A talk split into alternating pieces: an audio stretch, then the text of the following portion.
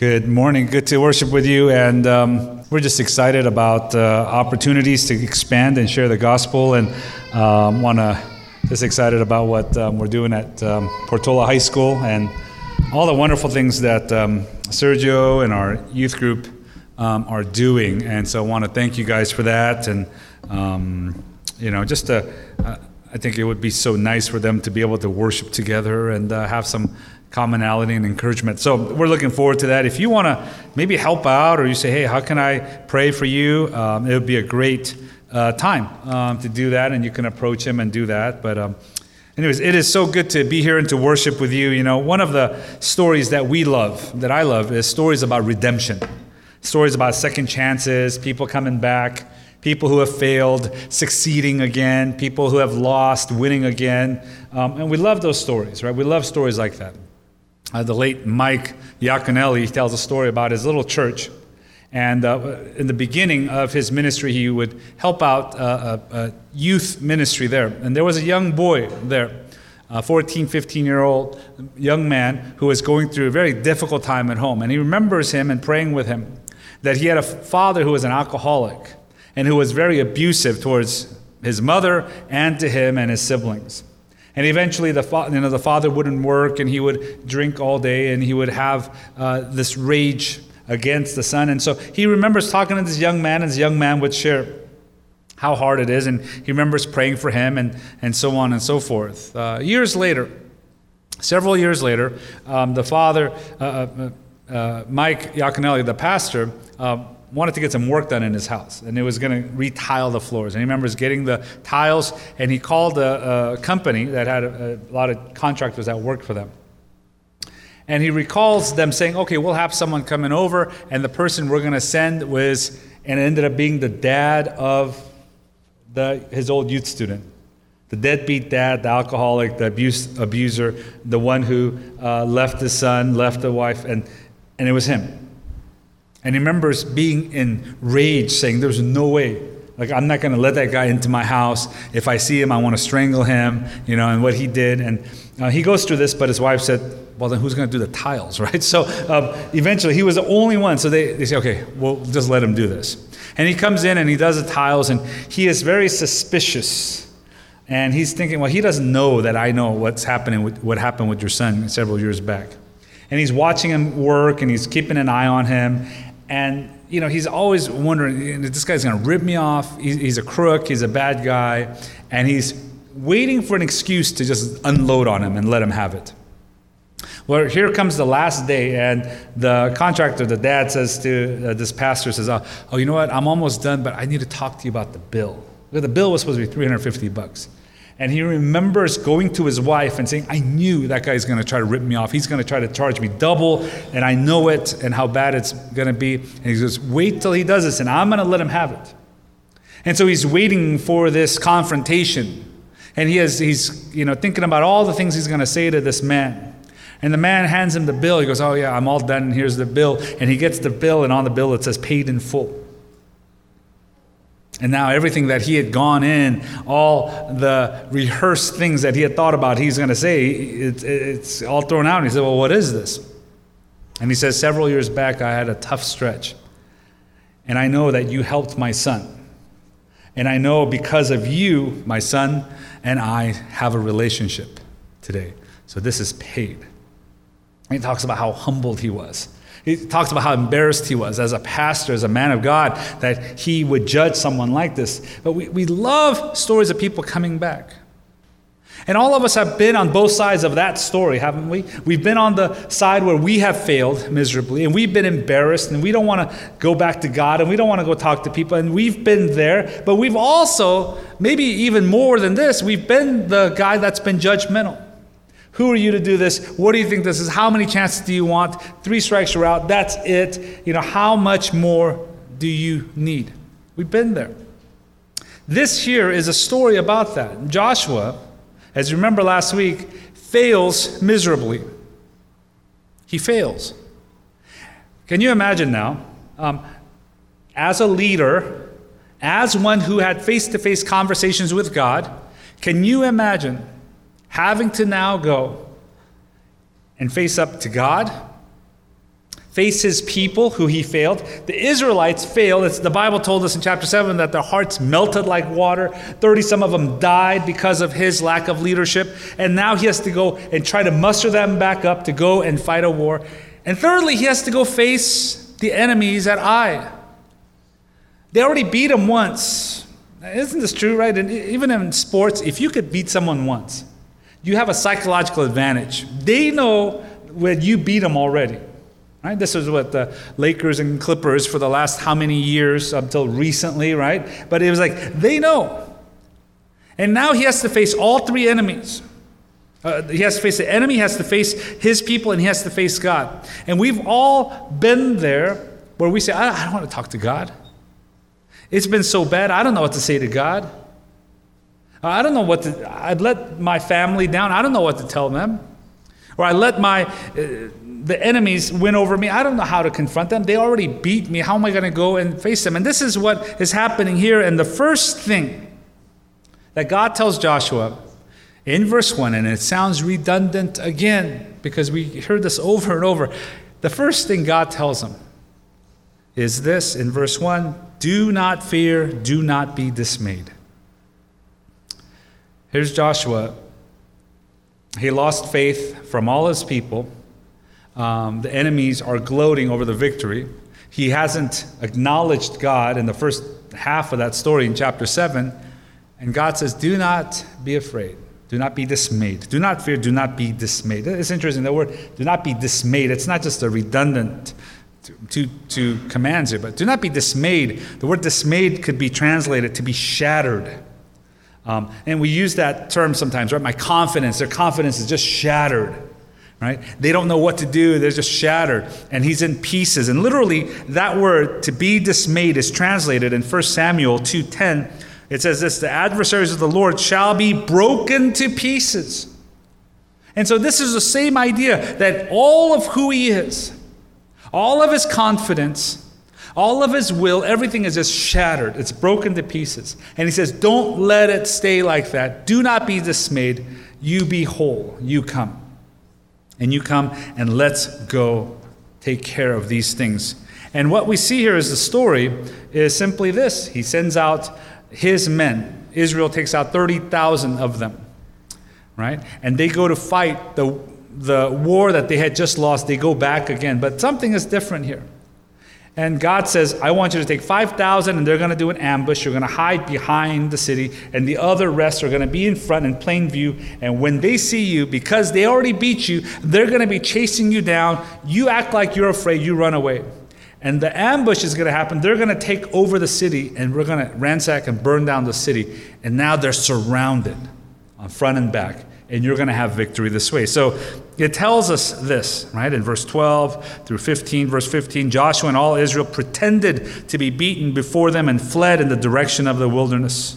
So all the people who were in the city were called together to pursue them. And as they pursued Joshua, uh, they went drawn away from the. They were drawn away from the city. Not a man was left in Ai or Bethel who did not go out after Israel. They left the city open and pursued Israel. So here is this plan it's a brilliant military plan. That there's an ambush set, and the majority are with Joshua. They make eye contact, they run away, and they act scared. And I don't know how they acted scared, but they acted scared and they're running. And these people, the enemies, are chasing them down with full confidence. We beat them once, we're going to beat them again. And then out comes the ambush from behind the city, and they ransack the city. No men were left behind, and they take over the city. So when the king of Ai and his men turn around, the whole city's now in flames, smoke, up in smoke. And now they're surrounded, and they gain victory here. There's a few lessons from this wonderful story that I want us to grasp today. And I, I put it in four parts. And number one is God's way is always better.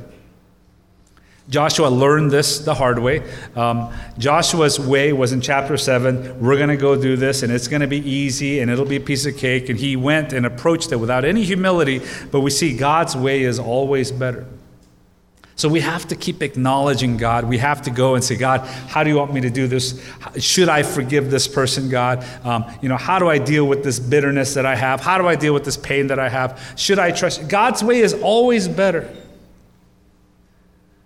And so we have to understand that. You know, Isaiah, this very famous verse in Isaiah 55 9 says this For as the heavens are higher than the earth, so are my ways higher than your ways, and my thoughts than your thoughts. So God is always higher, always better. It is uh, Pastor John Piper who said that so well. He says this, and I want to share this quote with you. If you can't see the sun, you will be impressed with a streetlight. If you've never felt thunder and lightning, you'll be impressed with fireworks. If you turn your back on the greatness and majesty of God, you'll fall in love with a world of shadows and short lived pleasures. We have to understand that God is great. God knows better, and I have to now trust that. Uh, we have our youth group uh, in here today. Um, and as a parent, uh, we, we, all go through this, right? Um, we try to give advice. Um, and usually, I don't know when it starts, maybe 10 years old, I, it, it varies. Um, not that my kids do it, but I've seen it from experience. Okay, so um, what do they say, right? When they're little, two, three, and they're cute, and you say, wash your hands, no, right? And it's still cute. Like, oh, you're so cute, you know, wash your dirty, filthy little hands, please, you know? No, you know, and it's cute, but it's not cute after a while. And then what happens after a while? You get to a certain age, you know, boys, when boys start smelling, and what do they respond? I know, like, I know, right? Everything is I know. Um, and uh, uh, I'm like, you don't know. How, how do you know? Like, oh, I know. And I'm like, no, you don't know. And so as a parent, you're like, okay, you need to make sure you do this. And I know. Um, you know, I give my kids advice how to take their test. I say, read the question first, look for the answer. I know, I know. And they jump in with I know before I could finish, right? And then I could just feel my blood pressure kind of go up. And I remember being that kid saying, I know. So, all of you who are under 18, all right? I want you to say this out loud. I don't know. One, two, three. I don't know, okay? I know that's really hard to say. It's really hard to say because that's not because you know, you know, you know. Um, and moms and dads are going, yeah, you know, this is the best sermon ever at Crossway. Like, you don't know, all right? Uh, but our Heavenly Father, uh, He knows better. He knows better than Joshua, the mil- guy with the military background. He knows better. And he's teaching them, you have to trust me. My way is better. Our lives are better if we follow him. The way we treat our money, the way we treat our friends, the way we treat our enemies, the, what we do with our time, what we do with all of our play, all those things, God tells us how to do it. He knows better. And we take that into heart. Second thing is God gives us, and this is the second lesson that Josh was learning, He gives us, He gives them all the things that they need. All the things. You remember in chapter 7, they got in trouble because of the things. Achan stole the things. He was hiding the things. When God says, I want you to now, you give that all up. And they try to hide the things, the gold and the silver. Here, the story changes, and you get to verse 2, and this is what he says. God says to uh, Joshua, You shall do to Ai and its king as you did to Jericho and its king, only its spoil and its livestock you shall take as plunder for yourselves. He says, I'm going to give you the things. All the gold, silver, the livestock, you could take it, give it away, keep it. And he says, I'll give you the things. Don't worry so much about the things.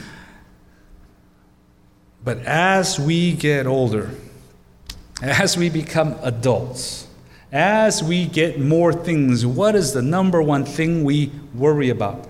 The things. Do I have enough things?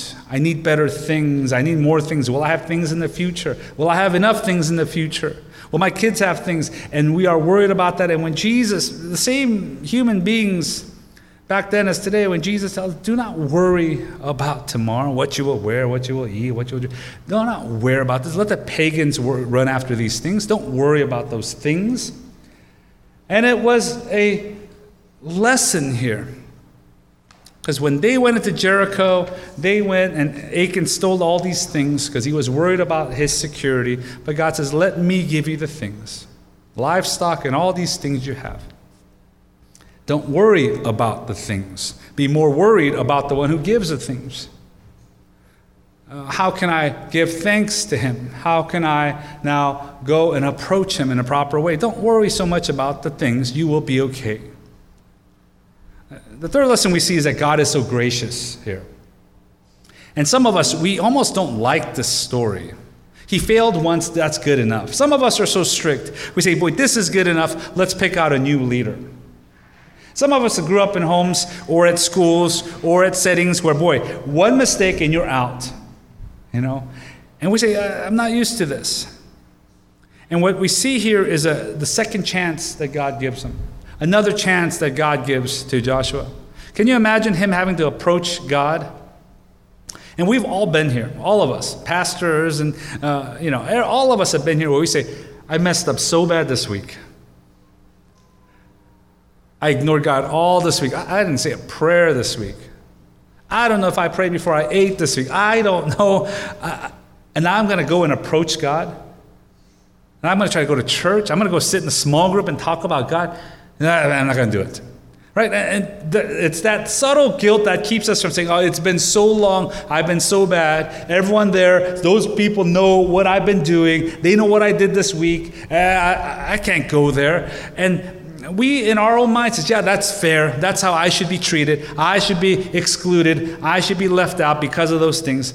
But here we see a picture of God's graciousness and he gives him another chance. You see, this story happened in Jonah. Right? I love this phrase that he came to a second time. Jonah 3:1, then the word of the Lord came to Jonah the second time. God does the same thing to Elijah in 1 Kings 19, and the angel of the Lord came a second time and touched him. It is a picture of God's grace. You see, if it was up to us, we might say, three strikes, that's it. But somehow God ends up being a lot more gracious and generous. If it's up to us, we would come up with theology and say things like, you could lose your salvation. You've been so bad, you're, you're done. You've lost heaven. You've lost security. But somehow God says, no one can snatch you out of my hand. We say, well, that's so not fair. Somehow, the guy that was on the cross next to Christ gets to go to paradise with Christ after he's been living as a criminal as well. That's just not fair, but the one who is gracious can do what he wants. It is all His. And so we have to approach God. We have to go back to God. Some of us, we, we have to come back again with boldness and say, I know I messed up, but I'm back. I know I really messed up, but I'm back, God. God, here I am. And come back to Him. You know, there's a famous uh, few verses uh, in Lamentations 3 the steadfast love of the Lord never ceases, his mercies never come to an end. They are new every morning. Great is your faithfulness, right? The mercies of God are, uh, they never come to an end. They are new every morning. You know, it's interesting because uh, the lament that is there in the previous verses say things like, My endurance has perished, so has my hope from the Lord. They're saying, My hope, God is ignoring me. I have no more hope. I cannot go on. God is no longer here. But what they go back to is this truth. But this I call to mind, and therefore I have hope. The steadfast love of the Lord never ceases, His mercies never come to an end. They are new every morning. So every morning we can go back. And God says, oh, Yeah, I forgive you. God says, Yeah, I accept you. I love you. Yeah, um, I'm so glad you're back at church. Come on, come on back. Come join these people. You know, let's go back. Let's keep going. And you say, God, you know, I messed up so bad. He says, It's okay. And I've talked to so many people over the last, you know, 20 some years of doing ministry where I have seen people come and then people go. And really, one of the main reasons people go is not that because they've decided philosophically that they're going to become an atheist or they're, they're moving to a different religion or, uh, no, it's just simply like, oh, I've been so bad. I missed out for a month. I feel so out of it the guilt that's there. I don't, how am I going to go to God? How am I going to go face these people? You know, how am I going to deal? I don't want to deal with this. And then before we know, 30 years old, 40 years old, uh, I'm not really going to church. I'm a Christian, but I'm not really going. You got to come back. And he says it's new every morning. Come back to him. The fourth lesson we see here is that God empowers us. He uses weak people to do great things. He doesn't need us, but he uses us. And this is the story of that with Joshua, right? In verse 18, then the Lord said to Joshua, right? So they're running away. The ambush has happened. They're running away. The people of Ai are chasing after him, and he stops and he turns around and he says, Okay, hold up your javelin, point it back towards Ai. So he's holding up his javelin. He's not throwing the javelin, he's not using it, he's just holding it up. There's no magic in the javelin, there's no magic in the posture but it was in the obedience of God. And this, what does this remind them of? As he holds it up now, the city is being taken over. And as he's holding his arm up, and as the javelin is getting heavy, and his arm is shaking as he's holding it up, and it says all the way to verse 26 that he did not draw back his hand with which he stretched out the javelin until he devoted all the inhabitants of Ai to destruction. He's holding it up, the war is happening. They reminded him what happened with Moses. Exodus 17, when Moses held up his hands in prayer, remember the Israelites were in a war, they're winning, and then as soon as his hands go down, they're losing. And then so his assistants come and hold his hands up in prayer. That's the idea that God is using weak people to do great things. It's not because he needs us, it's not because we are so great. He's just saying, I think there's a, several reasons. I, I think one is he's saying, you know, let God be glorified. He's using people like this ordinary people. Um, and really, that's what we get to see. Right? Um, someone that's on stage and you go, wow, they're, they're great, and you get to know them, and say, just kind of average. Like, they're not that much, you know, special. Yeah, God uses ordinary people. But another part, I think, is the pleasure that God gets from seeing his children do these things. As a parent, right? And all the, all the minors in here, you, you got to understand this. When your parent says, Hey, can you play that piano for me and my friends? And you're like, No, like I hate playing piano. Why do you want me to play for grandma and your friends? And there is some kind of joy. And I never noticed this when my mom used to say, Play that violin for all my friends. And I'm like, No, I'm not giving a free concert. No, I'm not doing that. Um, but there is a joy to see now my child go up and perform. And in the midst of their clumsiness, trying to do something, and there is a joy, there is nothing like that. And it could be a four year old now trying to do ballet, or a five year old learning how to catch a baseball and trying to hit it off a tee. And you say, Oh, it's so clumsy, it's so ugly, it's so messy, but yet there's something so beautiful that parents say, I'm going to clear my schedule, I have to be there. And they all have their video cameras and they t- taking pictures because there's a joy that comes. And I think our Heavenly Father sees us and He says, I know you're, you're, you're trying to take care of those people. I, I know you're trying to teach the youth group. Uh, yeah, I know you're up there playing an instrument. You're trying your best. I know you messed up on that one beat. You know, uh, we, I know. But there's something that God enjoys when He sees us doing this and He empowers us in this way. It is, and we have to now accept that and say, It's okay, I'm going to go and serve the Lord. J.I. Packer says this If God has forgiven you the grisly things you've done, you must learn to be at peace with yourself now that you're at peace with God. He's not simply saying, forgive yourself and go do what you want or have peace by yourself. He says, no, if God has given you peace, if God has peace with you, you have to accept that truth, that you're at peace with God and that you can now go and do something for him. And the story here closes. They go onto a mountaintop, Mount Ebal, it's called in verse 30. And they now put up stones again, just like they did when they crossed the Jordan. They put up these stones. And they make a sacrifice on this mountaintop. And it's two sacrifices a burnt offering and a peace offering. The burnt offering was something you would bring an animal and you would burn it. And it was talking, the burnt or the aroma is what it's talking about. This aroma would rise and it's going towards God. And a burnt offering, you would burn it all till it's charred. No one eats any of it. You don't save it. You burn it, and all of it's given to God, and this represented us now finding forgiveness in God. But the peace offering was something a little different. You would come and you would have an animal and you would cook a portion of it and you would burn it. But the other portion, you would cook it, and now the people would sit and eat. And it was a picture of fellowship with God. I have peace with God. I eat with God. And this is how the story closes. They're at peace. And you know, you think about us now. You know, on a, on a hill, not, not that uh, far off from this story, right? Christ was offered up as a sacrifice. He was the burnt offering. He was the peace offering.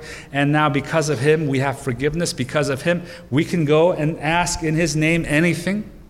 And God declares us righteous, not because we are, but because of what Christ has done. And now we, he is our peace offering. We could now sit and talk and eat with God. And that's what we see here, and that's what we experience.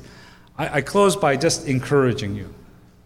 Maybe you've been away and you have faint memories, man. 20 years ago, 10 years ago, I was so passionate for Jesus. Uh, it's been tough. I don't know how to approach God. Start today. And maybe you can't forgive yourself for the things that you've done, but God forgives you. And maybe you don't have the courage to keep on going because you failed in the past. It's okay. His mercies are new this morning. Step up and let's do this. And let's go and face the day in victory. He will not use you if you cower in fear, but if you stand in faith, He will use you. He will use our strengths and our weaknesses to demonstrate His power. And so let's submit humbly to Him and see what He can do through us. All right, let's bow our heads and if we could pray together. Um, God, what a humbling thought. God, this picture of Joshua and his downfall and his redemption here, Lord, it's, our, it's the picture of our lives, all of us. We mess up, we fall. You pick us back up, you brush us off, and then you tell us what to do. So, God, we're just humbled. Some of us, God, we, we fall and we want to just stay on the ground. We want to stay away from you. We avoid eye contact with you in a way. But, God, you call us and you say, Come on, let's go. So, we're just humbled. So, God, would you now uh, restore us again? Help us to live boldly for you again. Would you put together all that's been shattered into a bunch of pieces, all of our confidence and all of our joy? Would you bring that all back together? And Lord, help us to live boldly for you. I pray especially for our young people here. And God, I pray that as they live in a world, um, Lord, that, that can be so difficult with so many pressures, um, that you would watch over them and you would give them courage to live for you boldly in their schools and uh, in their activities and in their homes, God, that they would find you regularly. Uh, so we thank you for this time, and we ask your blessing upon our church. We pray in Jesus' name. Amen. We're going to have a time of um, offering.